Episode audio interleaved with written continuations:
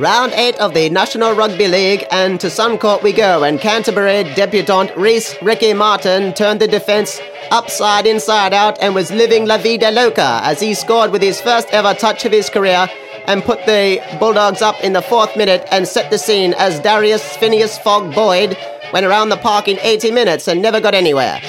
Jack Bird dropped that white thing again like it was bird shit, and maybe it's because birds shit. And! That's a nasty triple entendre, Hubie, you bad man. Lately, there has been a, a Broncos big unit of whom of late has been a real pain in the house that had a big night and needed a shoulder to cry on. Unfortunately, it was David Clemens, as the baddie you have to face at the end of every 80s, uh, 80s arcade game totally annihilated the young bull with a, You got knocked the fuck out! But alas, it was the referees whom pulled the Broncos out of the mud with another ridiculous penalty and sealed the game for the home side 22 to 20 the scoreline.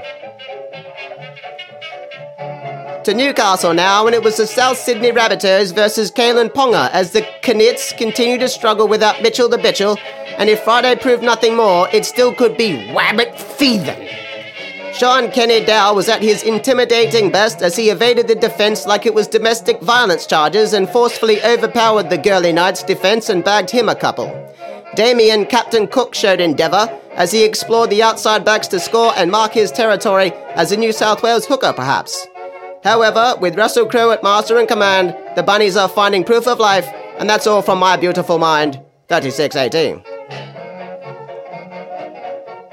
We crossed to Bathurst now, and yes, I said Bathurst, as the Panthers said, Welcome to the jungle! We like fun and games!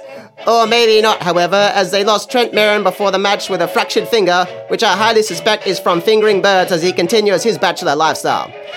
But it was the Cowboys that inserted a few digits as they ran the score up to 20 points to nil early thanks to Jonathan Turtleback Thurston feeding the attack a length of try assists.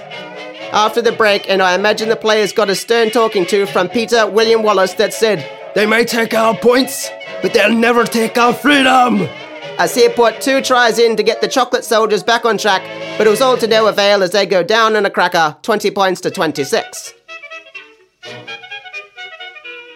It was a lovely day in the nation's capital as the Raiders said fuck off to the Titans as the well-oiled green machine make it 4 out of 5 as they steamrolled the Gold Coast defense where Jarrod Croker became the 11th player in history to score 1700 points, but I bet I could still fuck him up in Mario Kart.